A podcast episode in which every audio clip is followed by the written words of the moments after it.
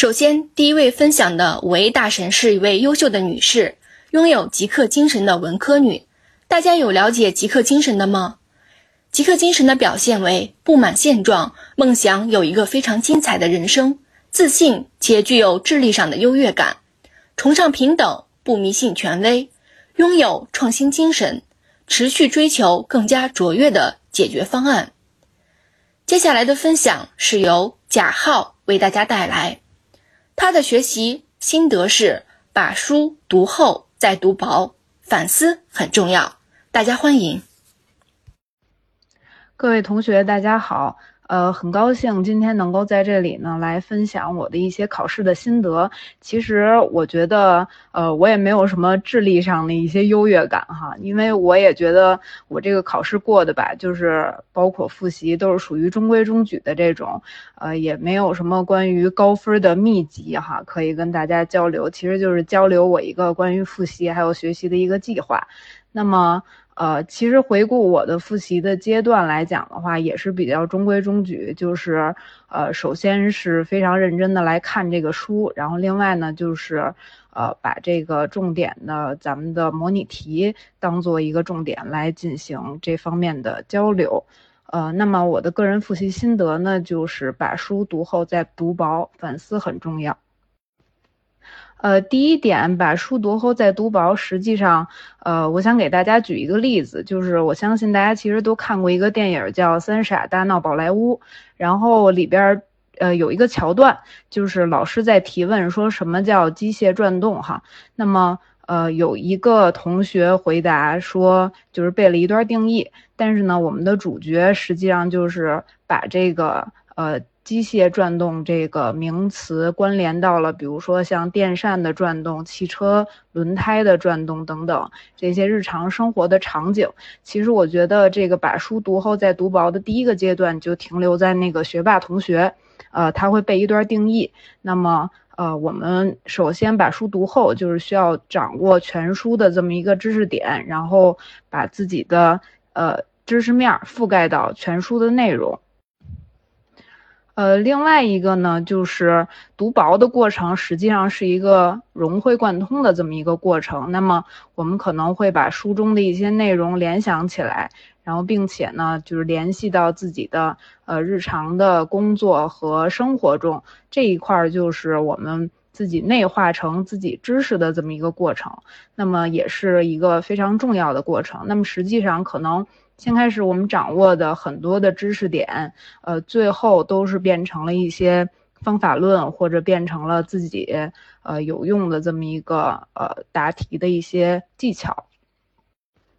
那么接下来大家看到的这个 PPT 实际上是我的一个复习计划。那么我的复习计划主要是分成了三个阶段。呃，第一个阶段是在十一月到十二月的时候，这个时候其实呃我是属于一个第一次看书和视频，然后并且进行零散刷题的这么一个阶段。那么其实呢，就是看书和视频也是属于呃非常快的就过一下，然后覆盖了全书的一些知识，然后并且呢大概的。呃，熟知到了重点的概念，那么这一块儿啊，我相信就是大家在呃呃之前接触过项目管理的同学，肯定也知道有里程碑的这么一个概念。其实我们每一个呃阶段都可以给自己树立一个里程碑，也就是说小目标。通过这个目标之后，我们再往下再进行进行自己的复习。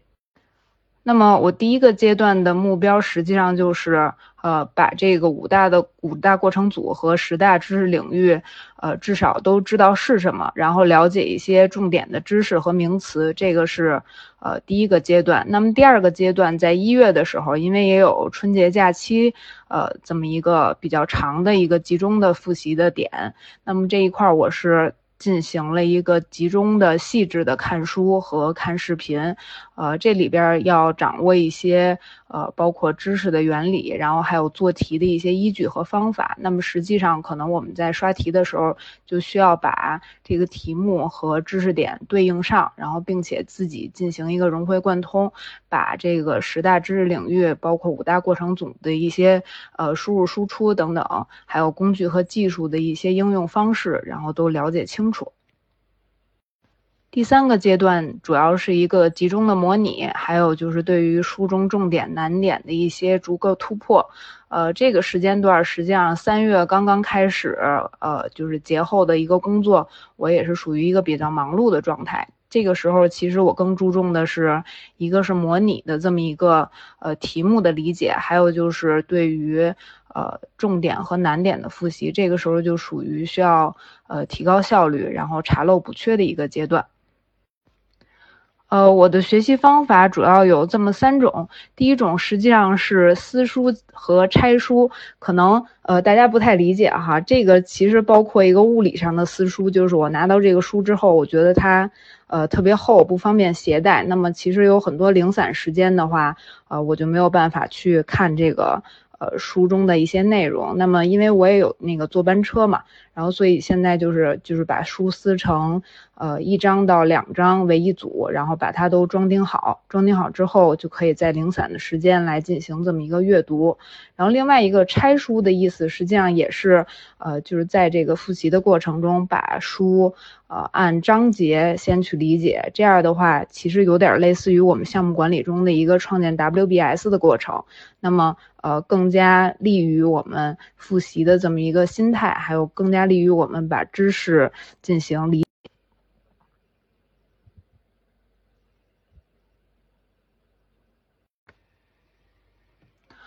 呃，还有就是对于备考冲刺的阶段，备考冲刺这一块儿，我主要还是以看书为主。然后，如果书中的有一些内容不能够掌握的话，就去回去看老师的一个视频讲解。然后另外就是争分夺呃争分夺秒和提升效率这一块儿，因为呃平时大家呃也有自己的主业，工作方面也比较忙，所以这一块儿的话还是需要重视一个呃集中的时间，包括自己整体的复习效率以及自己的一个精神面貌。然后，并且就是也建议大家在周末的时候，如果你要是有这方面的考试的呃准备的话，也是希望能够集中找一个时间来踏踏实实的复习，就是少出去玩一些呀，或者说少进行一些别的活动啊。另外一个就是希望大家能够重视集中的模拟，因为我们汇翔的模拟题就是和。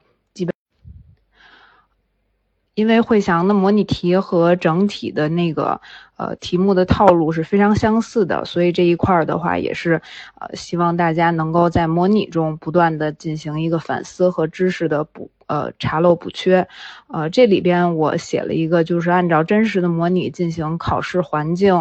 呃这种方面，比如说需要一个安静的环境，然后需要四个小时整体坚持下来，呃这个就是完全按照考试的。呃，这三呃，这这这一些要求来进行的，包括说机读卡的填图等等。其实机读卡的填图可能有很多同学不重视，但是呃，其实它是相当花费时间，并且呃非常容易涂错的。所以这一块如果多实战演练几遍的话，最后考试心里会有底。